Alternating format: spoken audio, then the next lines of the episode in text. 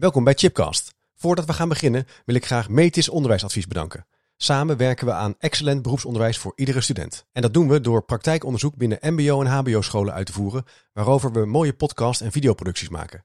Kijk voor meer informatie op www.metis-onderwijsadvies.nl of check natuurlijk chipcast.nl. En vergeet ook niet de boekenkast van Chipcast te checken. Op www.managementboek.nl slash chipcast vind je alle boeken die in de podcastgesprekken voorbij komen. Welkom bij een nieuwe aflevering van Chipcast. Een podcastserie waarin ik op zoek ga naar verrassende antwoorden en nieuwe perspectieven op vragen die mij bezighouden. En leuk dat je luistert naar een nieuwe aflevering. In de studio is collega Paul Kloosterboer. Hoi Paul. Hi Chip. Superleuk dat je er bent. Ik moet zeggen dat ik echt al weken eh, heb uitgekeken naar dit gesprek. Want we gaan het hebben over een hele uh, interessante vraag. Hoe komt het nou dat organisaties steeds dezelfde fouten maken? Of positief geformuleerd, want er is natuurlijk ook een andere kant aan. Hoe voorkom je als organisatie dat je dezelfde fouten blijft maken? En dat is eigenlijk naar aanleiding van een gesprek dat wij voerden binnen de Orde van Organisatieadviseurs, de OA, de Wetenschappelijke Raad. Daar zit je al jarenlang in en ik sinds kort. En toen hadden we het over een, uh, een, een, een methodiek uh, om het over je vakmanschap te hebben. En toen hadden we het over het werk van Chris Argyris. En daar weet je heel veel vanaf. Um, nou, daar gaan we het zo uitgebreid over hebben. Maar voor degenen die jou nog niet kennen, um, jij bent een vakgenoot, uh, zelfstandig organisatieadviseur. Al, uh, al vele jaren. Je hebt bij verschillende gerenommeerde adviesbureaus gewerkt. Je bent gepromoveerd aan de Vrije Universiteit in Amsterdam. Nou, dat hebben we dan gemeen. Ik ben ook in Amsterdam afgestudeerd. Um, je bent als docent verbonden aan verschillende business schools. bij de AOG School of Management, kerndocent volgens mij, hè, van de opleiding ja. meesterschap in adviseren. Ja. Dus je begeleidt ook adviseurs in hun vak. Ja. Um, uh, nou, je doet nog veel meer. En, uh, ja, en, en, je hebt een buitengewoon interesse in dat werk van Argyris. Maar het is ook iets wat jou zelf natuurlijk, uh, waar je zelf mee bezig bent als adviseur. Nou, ja. zo even om het een beetje zo neer ja, te zetten. Ja, ja klopt. We gaan erin duiken. Ja. Klopt allemaal als een bus. Ja, leuk. Um, wat mij opviel op Twitter, ik zette dus op Twitter die vraag even zo op Twitter van nou, hebben jullie voorbeelden van fouten die, we, die jullie in organisaties al meerdere keren hebben gemaakt. En hoe kom je er nou echt vanaf? Nou, dat ging meteen. Ik heb al 15 of 20 vragen gekregen binnen een wow. half uurtje. Wow. Dus dat ja. leeft wel. Is het, is, is het iets. Uh, jij bent. Hoeveel jaar ben je al adviseur? Wow, dat, uh, maar ik ben het dus eigenlijk mijn hele werkende leven al. Ja, precies. Dus zeg maar, uh, op mijn 27ste studeerde ik af van de VU inderdaad. Um, en ik, uh, uh, over uh, drie dagen word ik 63. Dus, en al die tussenliggende jaren ben ik organisatieadviseur geweest. Ja. ja, eerst bij verschillende bureaus en de laatste jaren dus zelfstandig. Maar het is dus nogal een, een vakdeformatie, dat kun je ja. wel zeggen. Ja. Ja. ja. Want je zou denken, zoals, zoals kinderen ook leren, hè, je, je probeert te lopen, je struikelt over een drempel, dat doe je een paar keer. Dan kijk je om en denk je, hé, hey, een drempel, en dan voorkom je dat die fout wordt gemaakt. Dan zet je voortaan je voet over de drempel. En dan is het, nou ja, heb je die fout meegemaakt, opgelost in je systeem. En dan gebeurt het niet meer. En hoe kan het nou dat we op een andere laag, zeg maar, ja. en vooral in organisaties en in ingewikkelde samenwerkingen, uh, zo knap zijn om, om onszelf wel te blijven herhalen? Ja. Dat is inderdaad super fascinerend. Um, misschien wel eens een van de belangrijkste dingen wat mij betreft die dat in stand houden. Um, ik moet altijd aan het prisoners dilemma denken. Dus mis, misschien ken je dat, hè? Ja, maar dat is dan gewoon uit, ja. een heel bazaal uh, uh, uh, experiment. waarbij twee mensen. Um, um, die kunnen keuzes maken en het komt erop neer. Je kan een keuze maken die voor jou zelf voor de korte termijn goed is, maar waarbij de gezamenlijke winst minder wordt. Je kan een keuze maken voor de gezamenlijke winst, maar dan is jouw korte termijn winst iets minder. Maar dan ben je er ook afhankelijk van, ben ik afhankelijk of jij ook voor de gezamenlijkheid kiest. Ja. En het probleem bij het prisoners dilemma is, als ik voor de gezamenlijke winst kies, maar jij kiest voor jezelf, dan verlies ik. Ja. Maar als we alle twee de moed opbrengen om voor de gezamenlijke winst te kiezen, maar alleen dan, als we dat allebei doen, zonder dat we dat van elkaar weten, uh, dan zullen we alle twee een win-win hebben. Ja. En dan gaan we profiteren. Ja. Maar er lonkt de zekerheid dat als ik voor mijn eigen gewin kies, dat ik in ieder geval niet verlies, in ieder geval alvast iets win. Ja. Ik heb wel meer te winnen als voor het samen, maar ja, dat is onzeker, want misschien kies jij wel voor jezelf. En het lijkt wel alsof dat in essentie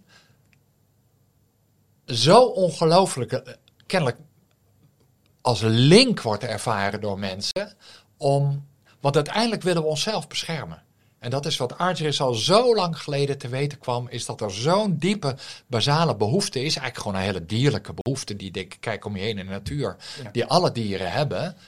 Uh, ja, als een vogeltje bij wijze van spreken eh, in de tuin zit en die pikt, dan zie je hem eerst zes mhm. keer uh, rondkijken of hij niet bedreigd wordt, voordat hij één pikje in de grond doet. En vervolgens doet hij heel gauw weer zes keer checken of het wel veilig is. Dus jij zegt... En eigenlijk doen we dat als mensen Mensen doen het ook in organisaties. Ja. We voelen ons soms bedreigd. Het is spannend. Ik denk dat we onszelf permanent eigenlijk... We staan eigenlijk permanent, zeker voor grotere complexe veranderingen, voor de keuze.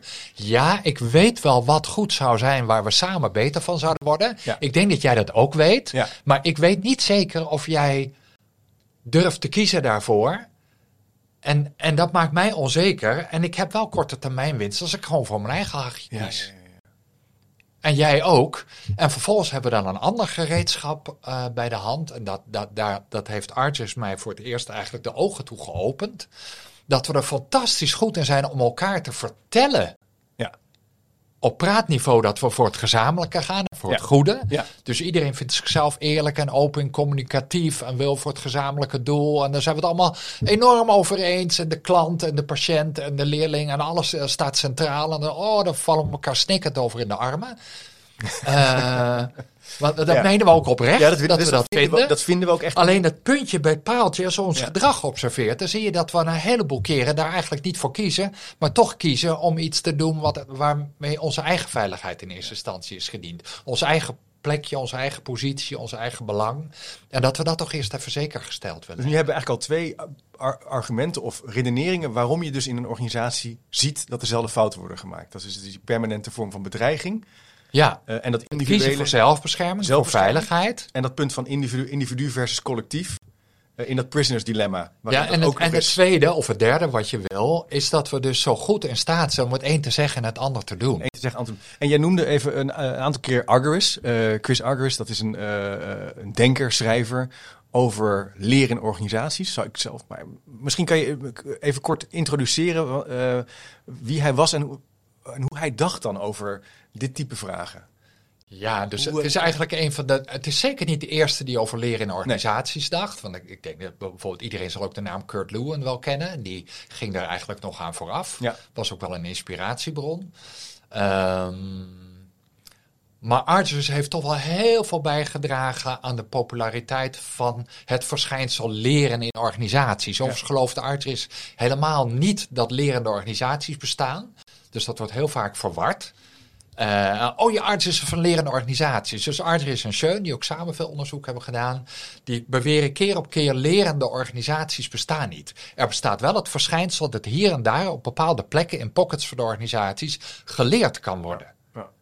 Maar die neiging om jezelf te beschermen is zo sterk en zo groot dat het leren, lerende organisaties zullen ook wel nooit gaan bestaan. Een beetje om lachen, al die bedrijven die hebben staan. Wij zijn een lerende organisatie. Zou hij dus van zeggen, nou wacht maar even. Ja. Dat, dat zal misschien op sommige plekken gebeuren, maar het kan eigenlijk niet. Nee, het kan eigenlijk niet. Omdat die neiging, het is prachtig om naar te streven. Maar de neiging om jezelf te beschermen. En namelijk ook, en dan kom je bij het tweede. Een van de neigingen om jezelf te beschermen is ook om je eigen gedachtegoed te beschermen. Dus eigenlijk was het idee van Argeris... Um, wij staan allemaal bol van aannames over oorzaak-gevolgrelaties in de werkelijkheid. Wat er gebeurt als ik dit doe, oh dan doe jij dat. En als jij dan weer dat doet, dan kan ik het beste zus doen. Dus, en als we een verandering implementeren, oh ja, dan moet je eerst draagvlak creëren. Dan moet je zus doen en dan moet je communiceren. Dan moet je mensen uitleggen. Mensen snappen het niet. En allerlei aannames over hoe de wereld werkt. Het punt is dat we daarin geloven alsof het waarheden zijn, die aannames. Terwijl het eigenlijk een soort ervaringsregels op zijn best zijn die we hebben opgebouwd in ons eigen beperkte leventje. Maar Gewoon jouw waarheid. We hanteren het, ja, het is onze waarheid. En wat we dus doodeng vinden is als we op een gegeven moment iemand anders eigenlijk andere ervaringsregels opgebouwd heeft, daarmee tot andere conclusies en andere waarheden komt over hoe de wereld werkt. En we zijn dus niet alleen geneigd onze posities en onze belangen te beschermen, maar ook ons denken te beschermen. Want we zijn zo gehecht aan onze eigen ervaringsregels dat we dat als waarheid verheffen. Ten koste en we van- vinden het ja, ten koste van bijna alles. Zo. En als een ander zegt, ja, maar eh, die en die en die waarneming bij elkaar opgeteld, kom ik tot een andere conclusie. Ja. Nou, dat vinden we eigenlijk doodeng. Ja. Ja. Dus dat beschermen we ook ten koste van alles. We beschermen ons eigen denken. En, dan, en dan balans je dus, wat Arthur zo mooi noemt, in een eenzijdig frame.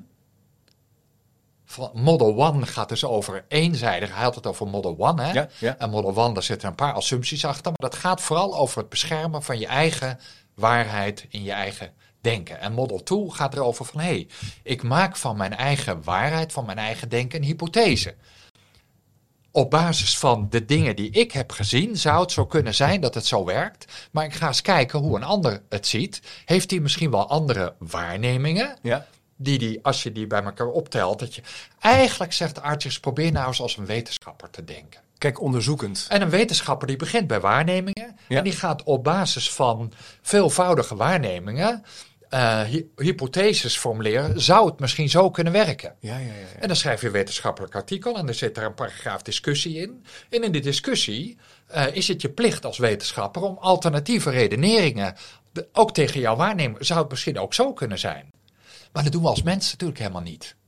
Dat vinden we doodeng. En dat is ook heel inefficiënt en eh, Ja, ongemakkelijk. kost tijd. kost eh, allemaal tijd en gedoe en je wordt er onzeker van. En, Onzeker. en je, nou, de- dus dat, en eigenlijk nodigt de arts uit om te zeggen: probeer nou ook als mens, zeker als het spannend en ingewikkeld wordt, en we hebben toch vaak hele ingewikkelde vraagstukken die we met elkaar moeten oplossen, als het de innovatie of vernieuwing en verandering gaat, probeer dan als wetenschapper te blijven denken. ja.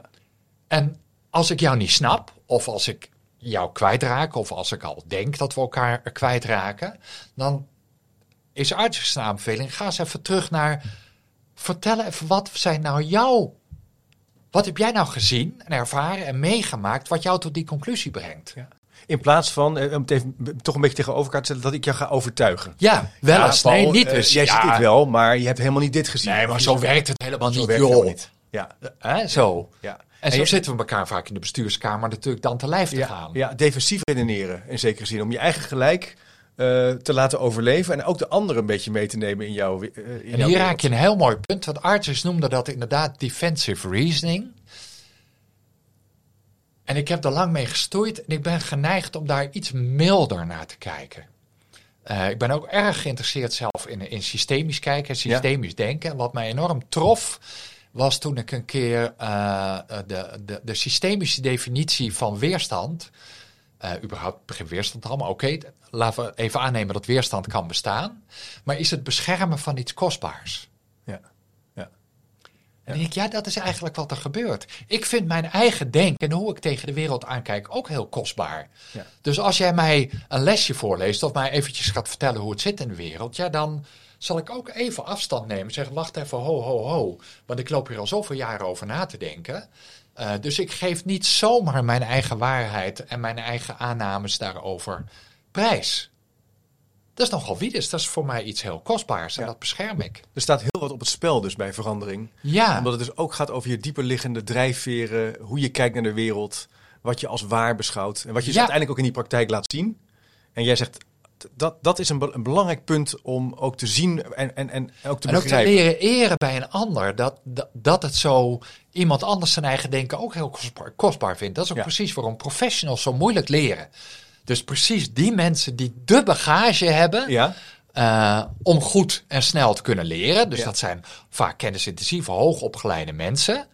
Dus je zou denken, nou, als, Ja. wie kunnen er nou beter leren dan hoogopgeleide kennisintensieve bla bla bla. Dat moet lukken. Moet lukken. Ja. Maar die zijn dus tegelijkertijd hebben zich zo geïdentificeerd met alles wat ze zich op hun eigen vakgebied hebben toegeëigend. En daar zijn ze dan vaak succesvol in. Dus ze willen dat beschermen. Van ja, wat ik allemaal weet en hoe, ik denk dat de wereld werkt, daar heb ik zoveel succes mee.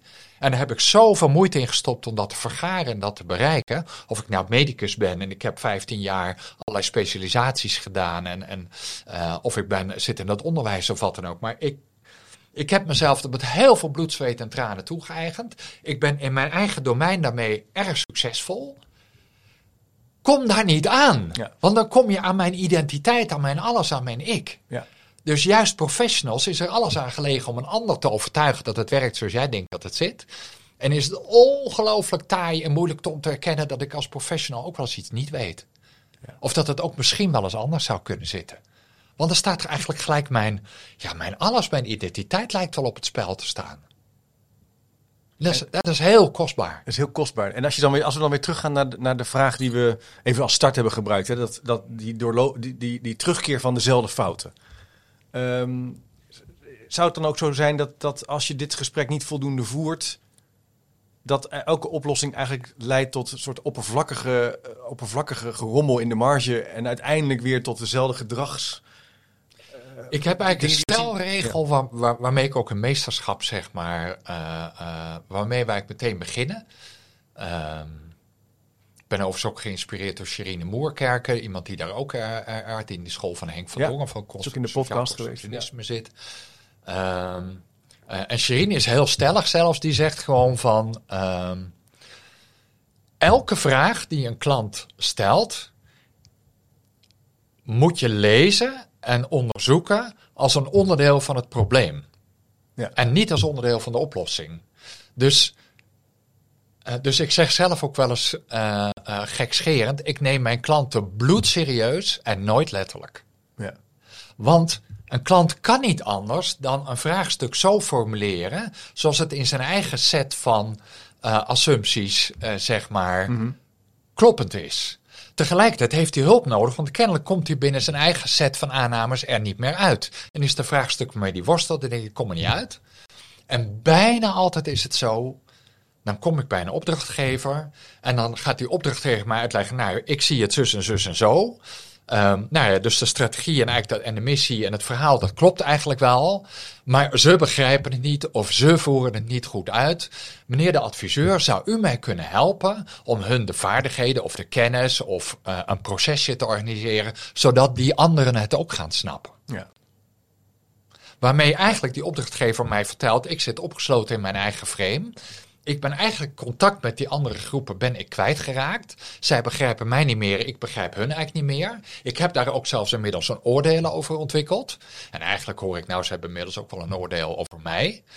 En, en het stroomt niet meer. Hm. Dus we kunnen eigenlijk over het vraagstuk hebben we geen contact meer. Nee. En vervolgens probeert hij die onmacht in dat contact, probeert hij uit te besteden naar zijn adviseur of naar mij. Uh, help me daarin. Ja.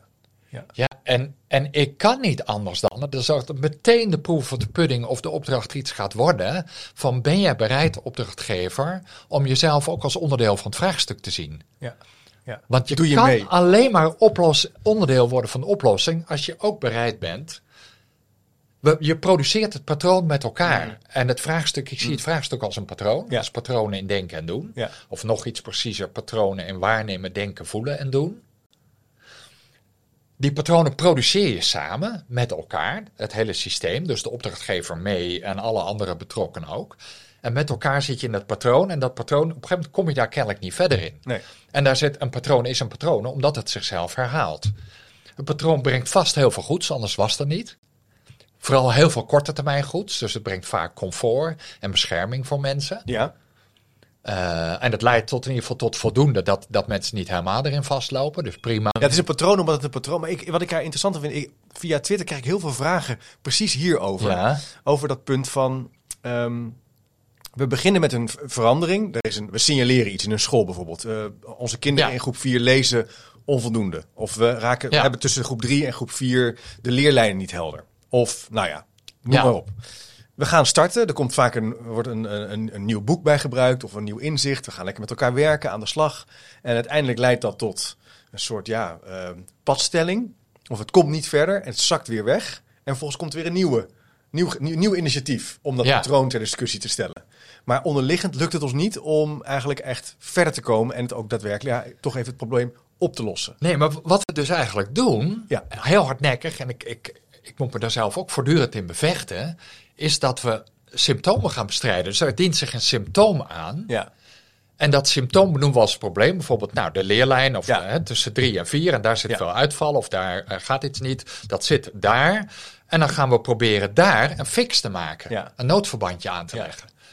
Ehm, en voor mij is de hamvraag om daaraan te ontsnappen, is dat je eigenlijk nooit een vraagstuk kunt oplossen zonder dat je eerst afvraagt, en waarom gaat het dan nu zoals het nu gaat? Het gesprek voeren met elkaar.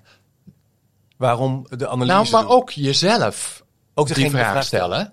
Ja? Jezelf en elkaar en met elkaar inderdaad erover in gesprek gaan. We, we, we kunnen het probleem pas oplossen als we eerst begrijpen waarom het gaat zoals het nu gaat. Ja. Wie heeft er in het hier en nu kennelijk ook baat bij dat het zo gaat Ja. Zoals het gaat? Ja. Dus er wordt een prijs betaald, want is, kennelijk is er een probleem. Dus kennelijk zijn er mensen die last van hebben dat het Ja. gaat zoals het gaat. Ja, het kan een Of- leerling zijn, een klant, een cliënt. Ja, of kan- hele groepen van leerlingen, of ja. weet ik wat. Dus de, Ja. Maar wat, waar we dan nooit naar kijken, is dat er kennelijk ook een winst is. Ja.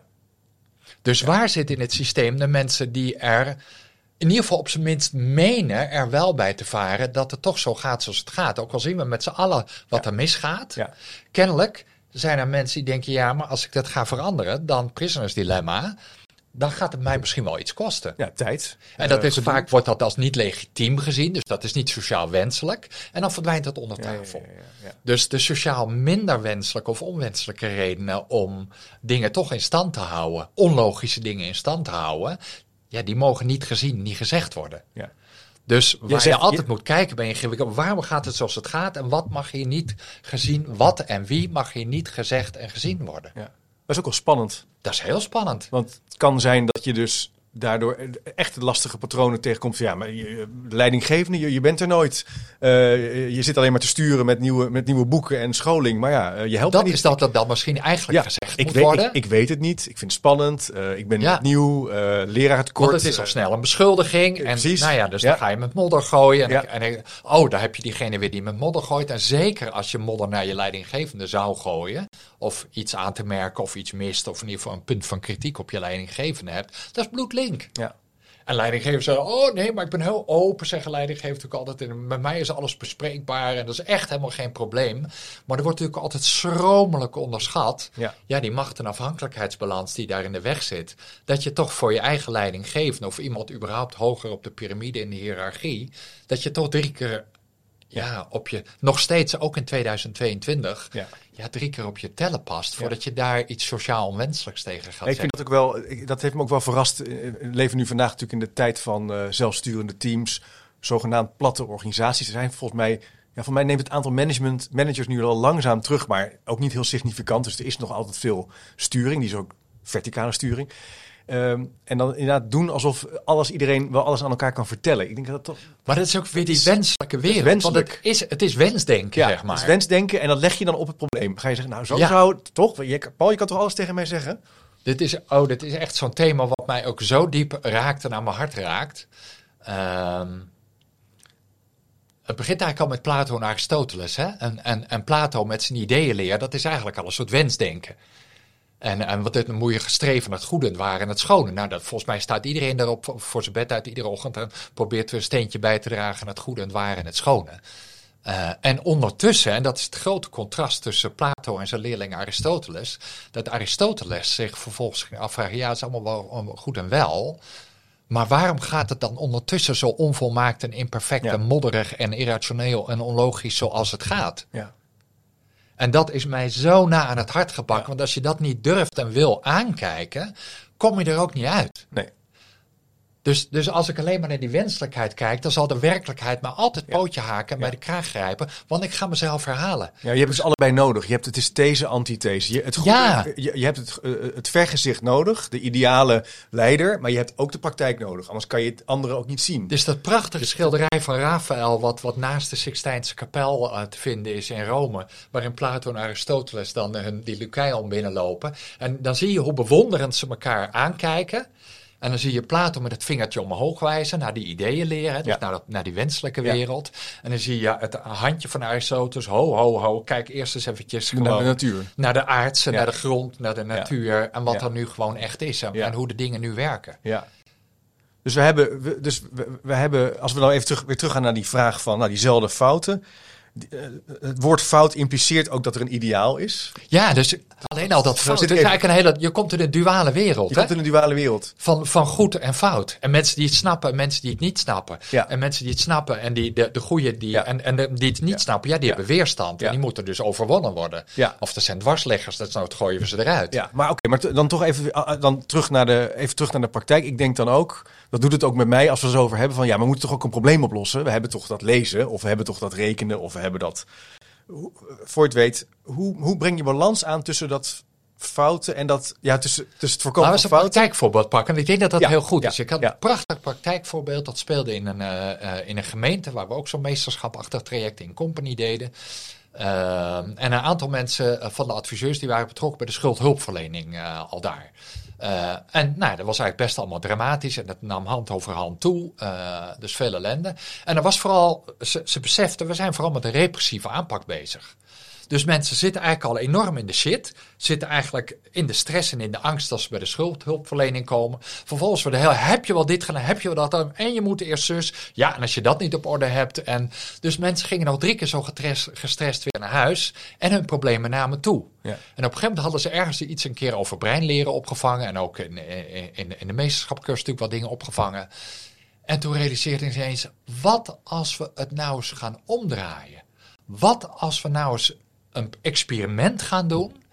Dat we de focus zetten dat die mensen rustiger naar buiten gaan bij ons als ze binnen. Want als ze rustig worden, kunnen ze helderder denken. Als ze ontspannen en rustig kunnen ze helderder denken. Kunnen ze misschien hun problemen beter overzien. En kunnen ze misschien de dingen die ze moeten doen, ook hoeven wij ze niet eens voor te kouden. En verdomd, ze zijn dus die omschakeling gaan doen. Ze zijn van een, een aanpak van wantrouwen naar een aanpak van vertrouwen gegaan de mensen serieus nemen, mm. tot rust brengen. Mm. En ze zelf meer coachen, daar mm. ze mezelf. En verdomd, echt, de resultaten schoten omhoog in de zelfredzaamheid die mensen uh, konden laten zien. Ja. Om. Maar ik vind het heel interessant aan de hand van het voorbeeld. Ik zit in één keer te denken. Um, als je dus defensief gaat redeneren en je eigen wereldbeeld voor gaat plaatsen als de ultieme waarheid en dan de ander gaat bevaren, is dat eigenlijk ook een vorm van wantrouwen. Ja, dus dat, Absoluut. En, en, en, en dat is iets wat je eigenlijk. Uh, dus eigenlijk zeg je ook: vertrouwen is ook dus echt oprecht nieuwsgierig zijn, luisteren, uh, snappen. Uh, het even, wat gaaf dat je dat vertrouwen betekent niet nee. blind aannemen wat jij zegt. Nee, dat hoeft helemaal, dat hoeft helemaal niet. Maar het betekent wel echt. Maar het betekent wel nieuwsgierig en onderzoekend zijn ja. van hey, misschien heb jij wel dingen gezien of meegemaakt of een bepaalde logica in je denken die ik nog niet ken. En dat heb je dus waarmee ook ik mijn denken kan verrijken. Precies. En dat heb je dus ook met die, met die, met die, eh, in, in die casus bij de gemeente in zekere zin dan ook gedaan?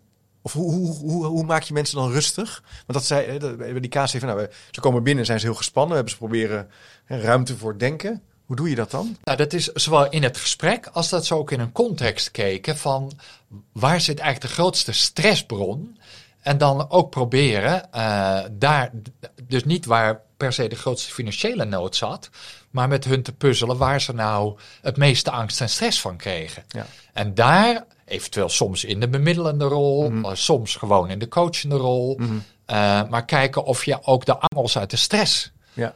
kan halen. Ja, ik vond een ander prachtig voorbeeld wat hieraan geleerd is, dat hoorde ik later uh, een keer van iemand.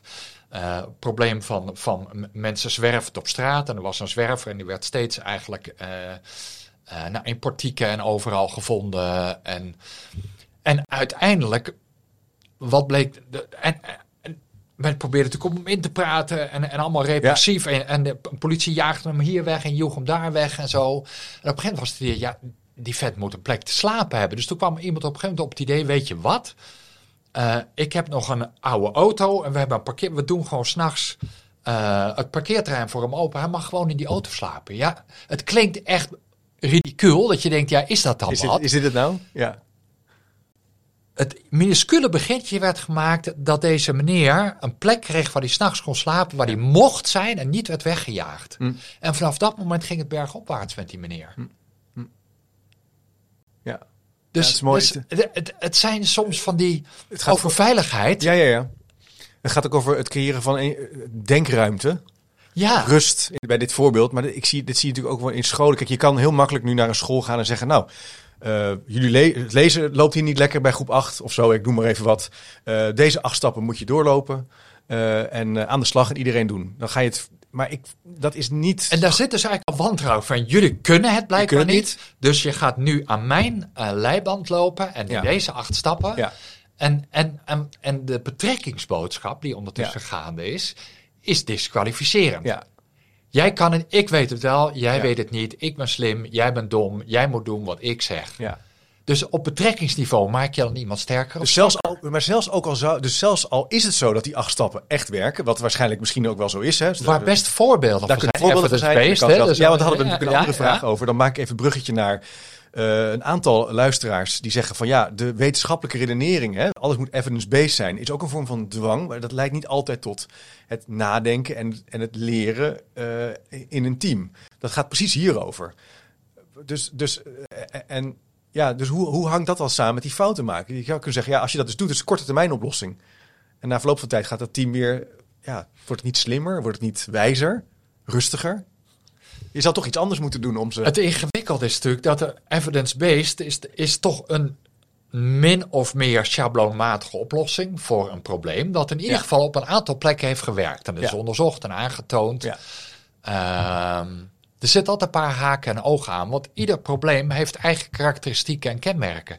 Waar we het net over hadden. Eigenlijk in het hele systemische samenspel van wie wie wel en niet serieus neemt. En wat wel en niet gezegd mag worden, wat is hier taboe. Noemen ze dus niet alleen de inhoud, maar ook bijvoorbeeld sociaal? Uh, ja. Uh, Elk complex vraagstuk heeft ook uh, een sociaal gerelateerde, sociaal gerelateerde...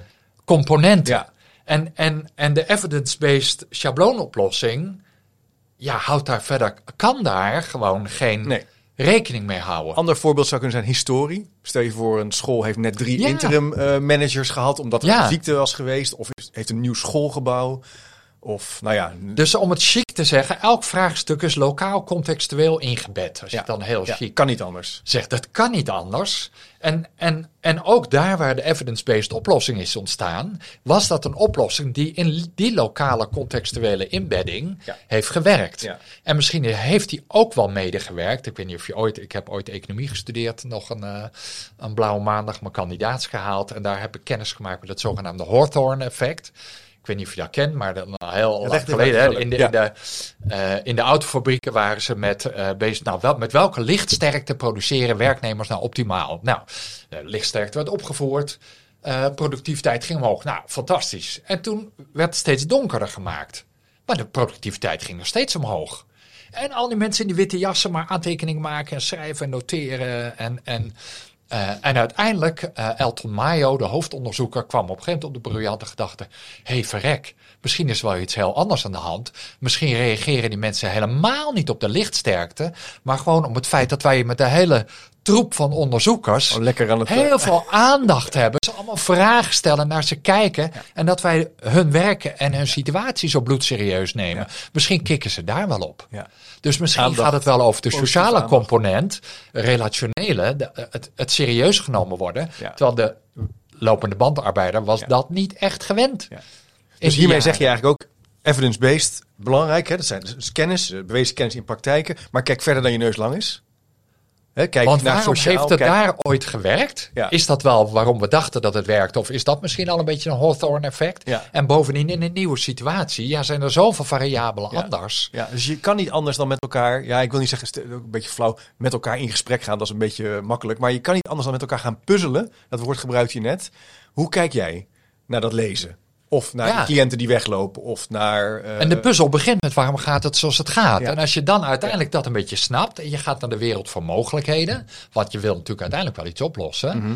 ja, dan is een evidence-based is natuurlijk fantastisch als een mogelijke optie. Van zou dit kunnen werken? En dan kun je misschien ook zeggen, nou omdat we nu een beetje snappen waarom het gaat zoals het gaat, kunnen we daar wel een aantal elementen uit gebruiken, maar misschien niet alles. Maar dus je moet heel erg oppassen, want op, Twitter eh, tijdens ons gesprek regent het vragen. Hè? Dus Annemiek Boshart zegt, ja, wat je ook vaak fout ziet gaan, waardoor fouten worden herhaald, is dat iemand een pilot gaat lanceren zonder dat iemand het nodig vindt. Niemand wil het. Ja. Zonder communiceren, zonder criteria. En dat gaat weer over het punt wat je net noemde, dat die eigenaar van het, of degene die het ziet, hè, die het te berde brengt, zou je kunnen zeggen, in zijn frame zich enorm wat erger is of wat irriteren is of gewoon een oplossing wil. En die gaat zeggen, nou, dit team gaat nu dit doen.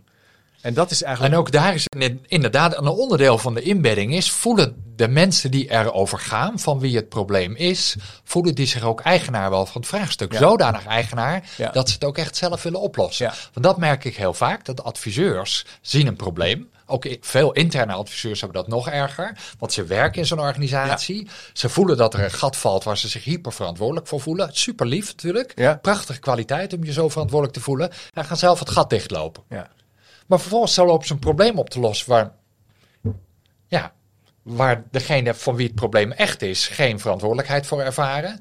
En die denken, oh, dat is wel eigenlijk wel makkelijk dat die adviseur dat gaat lopen doen. Oh, ik heb deze valkuil, ben ik zeker meerdere keren ingetrapt. Dat ik enorm lekker aan de gang was bij een, bij een school. Uh, met name in mijn eerdere eerste jaren van uh, adviseur zijn. Ik dacht achteraf, ja, nu volgens mij ben ik het nu energie in aan het stoppen. Ja. En dat wel leuk en goed en het leidt tot allemaal dingen. Maar als het natuurlijk echt, als je het wil verankeren, ja, ja, ja. Dan moet je ook even in de spiegel kijken. En dat zie ik ontzettend veel gebeuren. Dus dat vind ik wel bijzonder aan ons vak, aan ons adviesvak. Uh, hoe kun je nou uh, bijdragen? Ja. Dus je toch een vorm van verantwoordelijkheid nemen voor het vraagstuk, zonder de verantwoordelijkheid bij degene van wie het vraagstuk is weg te halen. Ja. Eigenlijk, hoe, sterker nog, wat kan ik doen opdat zij zich sterker verantwoordelijk voelen. En hoe kan ik dan toch vanuit mijn adviesplek iets bijdragen? Zonder dat ik zeg, geef maar hier, want dan is het van mij en ik los het wel voor je op. Ja. Ja, dan denkt de ander, nou oké, mooi. En ik wil het niet meer terug hebben ook eigenlijk. Ik, hou het maar. Ja, dat is mooi. Ik, ja. ik denk dat, dat, dat, ik vind dat mooi, dat, dat concept van dat puzzelen, hè, dat, dat die denkramen oprekken, denkramen aanreiken. Ik ben nu een, langere tijd al betrokken bij een schoolgemeenschap in Noord-Holland, waarin we dat eigenlijk ook doen met schooldirecteuren kijken van, hey, hoe kijk je eigenlijk naar kwaliteit? Dus we weten dat er een aantal dingen beter kunnen, dat zien we allemaal. Maar wat is eigenlijk je, je, je set van criteria? Ja, wat, wat, ja. En, en, en dat gesprek alleen al doet al zo ontzettend veel. Ehm, eh, je, je, kan heel snel in de, neiging, in de neiging of in de valkuil trappen dat je dan met oplossing gaat komen. Dat je dan ja. aan het eind gaat zeggen, nou, wat we dus moeten doen. Want het is heel, het is ook is, lekker om lekker. iets op te lossen. Oké, okay, dat is een ander punt. Het is verslavend lekker. Dus dat is, een, dat is natuurlijk een punt wat we dus ook even hier in de podcast pakken. Het is gewoon lekker om een oplossing te bedenken, maar daardoor trap je in dezelfde valkuil. Ja. Oh ja. Want uiteindelijk, dus ik vind echt zo'n gewetensvraag die, die bij ons vak hoort die altijd met je mee zou moeten reizen, wat mij betreft. Mhm. Dat is niet een vraag van de argerist, maar dat is meer een vraag uit het systemisch uh, werken, zeg maar. Als ik dit of dat doe of laat, wie wordt daar in zijn consequenties uiteindelijk sterker of zwakker van? Word ik daar sterker van op mijn adviesplek? Wordt die leidinggevende daar sterker van op zijn leiderschapsplek in het vraagstuk? Uh, wordt de doelgroep of wordt de, uh, de professionals die, die met het vraagstuk in de weer zijn, worden die er sterker van? Worden klanten? Dus wie wordt er in zijn consequentie sterker of zwakker van als ik dit doe? Ja. Of als ik iets doe, wordt er misschien wel onbedoeld een prijs betaald. Ja. Omdat ik mezelf uh, verhef als bedweter en loop te shinen hoe goed ik het weet. Wie maak ik daar onbedoeld zwakker mee? Ja. En als ik dan vertrokken ben als adviseur, is dan het vraagstuk daarmee opgelost? Of heb ik het vraagstuk misschien wel verergerd? Omdat ik mensen incompetenter heb gemaakt in plaats van competenter. Ja, het doet een beetje denken aan wat ik in mijn onderzoek het verschil maak tussen vorm van uh, kennisproductiviteit. Dat ging dan over doorbraken in werkprocessen, diensten of producten. Innovatie, innovatief proces, die bestudeer ik dan. Ja. En had je, je kan zeggen, nou, we, we, veranderen een werkproces. Dat is al een vorm van innovatie, als het heel erg patroondoorbrekend zou kunnen zijn. Ik heb bijvoorbeeld in de psychiatrie gekeken naar hoe je cliënten kunt voorkomen dat je ze moet sederen. Dat je ze of moet isoleren. Ja, ja, uh, nou, dat, dat, dat, dat, uh, nou, dat lukte een, een team om dat echt in beleid uit te werken. Nou, hartstikke mooi. Dat leidde ook tot, tot minder gevaarlijke situaties. Maar waar je natuurlijk eigenlijk naar moet kijken, dat noemen we dan niveau 2 kennisproductiviteit. Dat was eigenlijk een bedachte vorm samen met Jozef Kessels en mij, of in ieder geval gebaseerd op zijn, eh, zijn werk ook. Is dat dat team ook vergelijkbare vragen slimmer kan aanpakken. Dat ze snappen wat ze gedaan hebben. Ja. En dat was veel ingewikkelder, ook om dat te bestuderen, maar veel interessanter uiteindelijk. Want ja, volgend jaar is er weer een nieuw vraagstuk. Absoluut. Dan is er een verbouwing en dan moet je maar weer. is dat inderdaad niveau 2. Het is een meter. Dus, een beetje meter dus ook de manier waarop je een vraagstuk aanpakt is een patroon, kun je zeggen. Want dat leven voltrekt zich in patronen. Dus, dus een vraagstuk aanpakken van ik los het voor je op is een patroon. En een vraagstuk samen onderzoeken. Samen waarnemingen verzamelen, samen nadenken over waarom het gaat zoals het gaat. En vervolgens van daaruit samenkomen van hoe zou het dan anders en beter kunnen gaan ook dat is een patroon. Dan heb je dat één keer aan de hand van iemand uh, doorlopen, dan kun je ook het, het, patroon van problemen oplossen. Ja. Dus eigenlijk wat Argus en Model 2 uh, vatten. Dus ja. hoe je dat echt onderzoekend met elkaar kan doen. Ja. Dat kun je natuurlijk ook dupliceren. Ja, ja, ja, en dat gaan dus mensen al doen. Als ze het één keer hebben meegemaakt en er is een succesvolle uitkomst geweest, is dat ook lekker. Dan gaat dat wel naar meer ik heb, ik heb het idee, want soms kan je natuurlijk adviseurs hebben, die kunnen dat makkelijk ook krijgen van ja, die adviseurs die praten alleen maar en dan dieper liggende patronen. Maar volgens mij, als het je lukt om het op deze manier te kijken naar een vraagstuk, dan gaat er ook een soort vliegwiel aan. Dat zie je ook wel in, scholen of in instellingen die lekker werken. Die hebben een soort manier van werken gevonden. Uh, ik heb wel eens een keer een school bezocht, die deed ontzettend goed. Die hadden constante kalibreermomentjes tijdens de thee, uh, na de lessen, voor de lessen, waarin ze vraagstukken bespraken. Van ja, ik heb een leerling die, die zit niet makkelijk stil. Uh, hoe kijk jij daar nou naar? Of kan je eens een keer meekijken? Dat er een soort nieuwsgierigheid in zo'n team zit van wat doen nou, we raak je ook wel een belangrijk punt. Want je kunt je afvragen, we zijn op individueel niveau, bijna iedereen, iedereen die nu ook luistert, zit ook denk ik hartstikke professioneel en nieuwsgierig in elkaar. Ja. En wat weerhoudt ons nou vaak om die nieuwsgierigheid naar buiten te brengen? Ja. En dan kom je op een ander, denk ik, ongelooflijk belangrijk thema en, en dat is schaamte. Oh ja?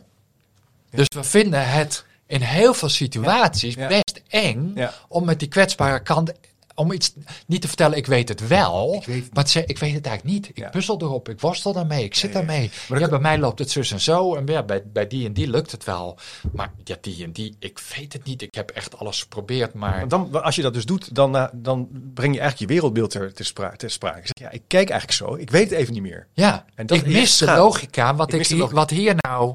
En ik zie ook niet... Ja, en, en die kwetsbaarheid en het niet weten is zeker voor professionals, voor hoogopgeleide mensen. En ook bijvoorbeeld docenten die natuurlijk voor de klas staan, die gewend zijn heel autonoom en zelfstandig hun vraagstukken op te lossen. Ook wel een beetje een broek eh, op te houden, ook naar elkaar toe. Als je een goede bent, dan kun je dat allemaal lekker zelf. Ja. En om in die wereld juist te zeggen, ja, ik weet het even niet. Ik vind het lastig. En eigenlijk is dus een, een team of een school waarin op deze manier lekker wordt gewerkt om.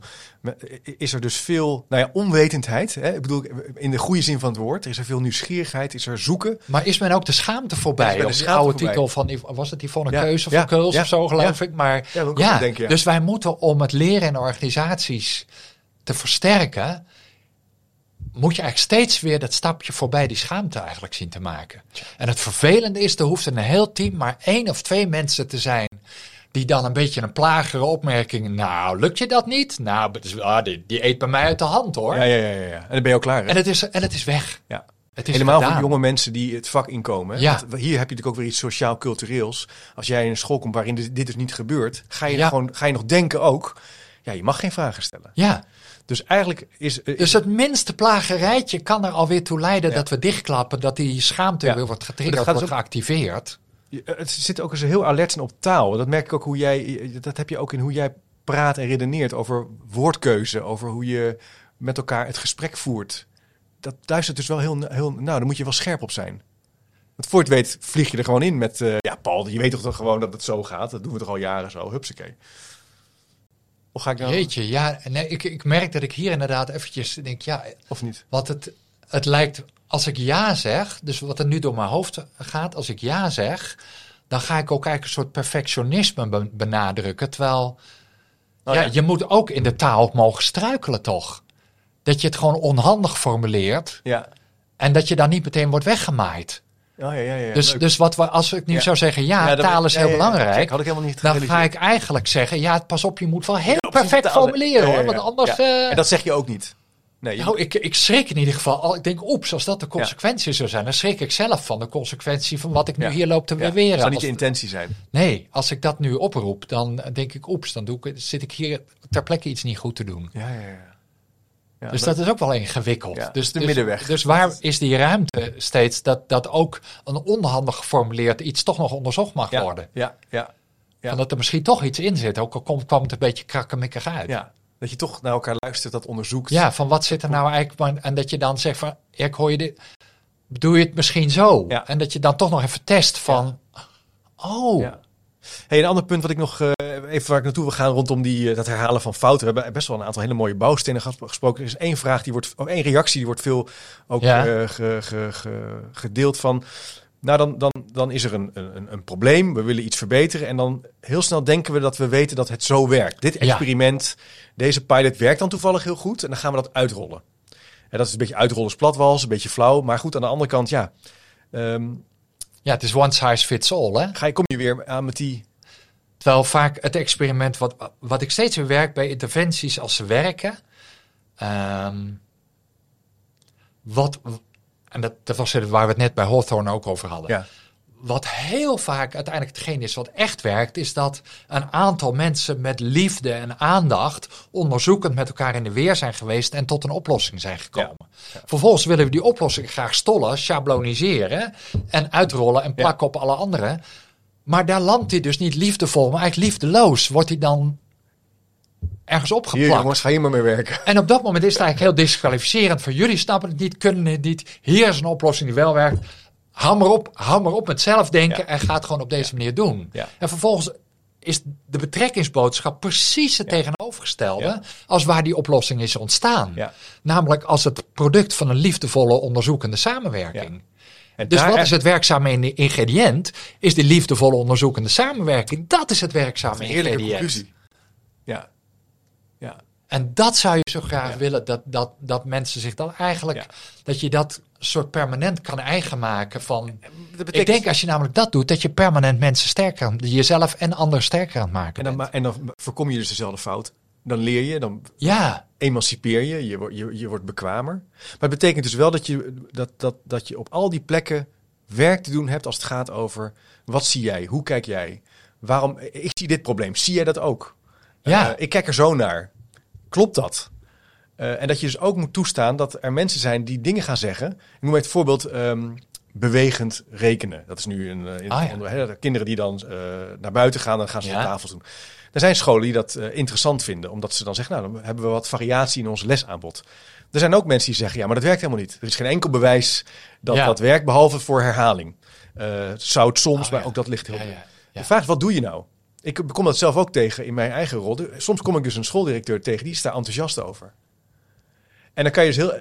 Ik vraag me dus af, wat kan je zeggen? Nou, maar dat werkt helemaal niet. Ja, Oh, ik, vind, eh, ik doe heeft- mij denken aan eh, een voorbeeld wat ik van dichtbij heb meegemaakt. Toen mijn kinderen eh, nog op de, die, die, die zijn inmiddels afgestudeerd aan het werk, maar Ja. toen ze nog op de, ja, het was de eindlage of begin middelbare school. Dat ging in ieder geval om taalonderwijs. Ja. En ze hadden dan op een gegeven moment, ze gingen op die school met het Tabasco-systeem aan het werk. Dat betekent gewoon eh, niet allemaal woordjes leren en grammatica, maar beginnen met onderdompelen. Ja. We gaan naar de Engelse winkel, we gaan Engelse films kijken. Ja, eh, nou, erin. onderdompelen.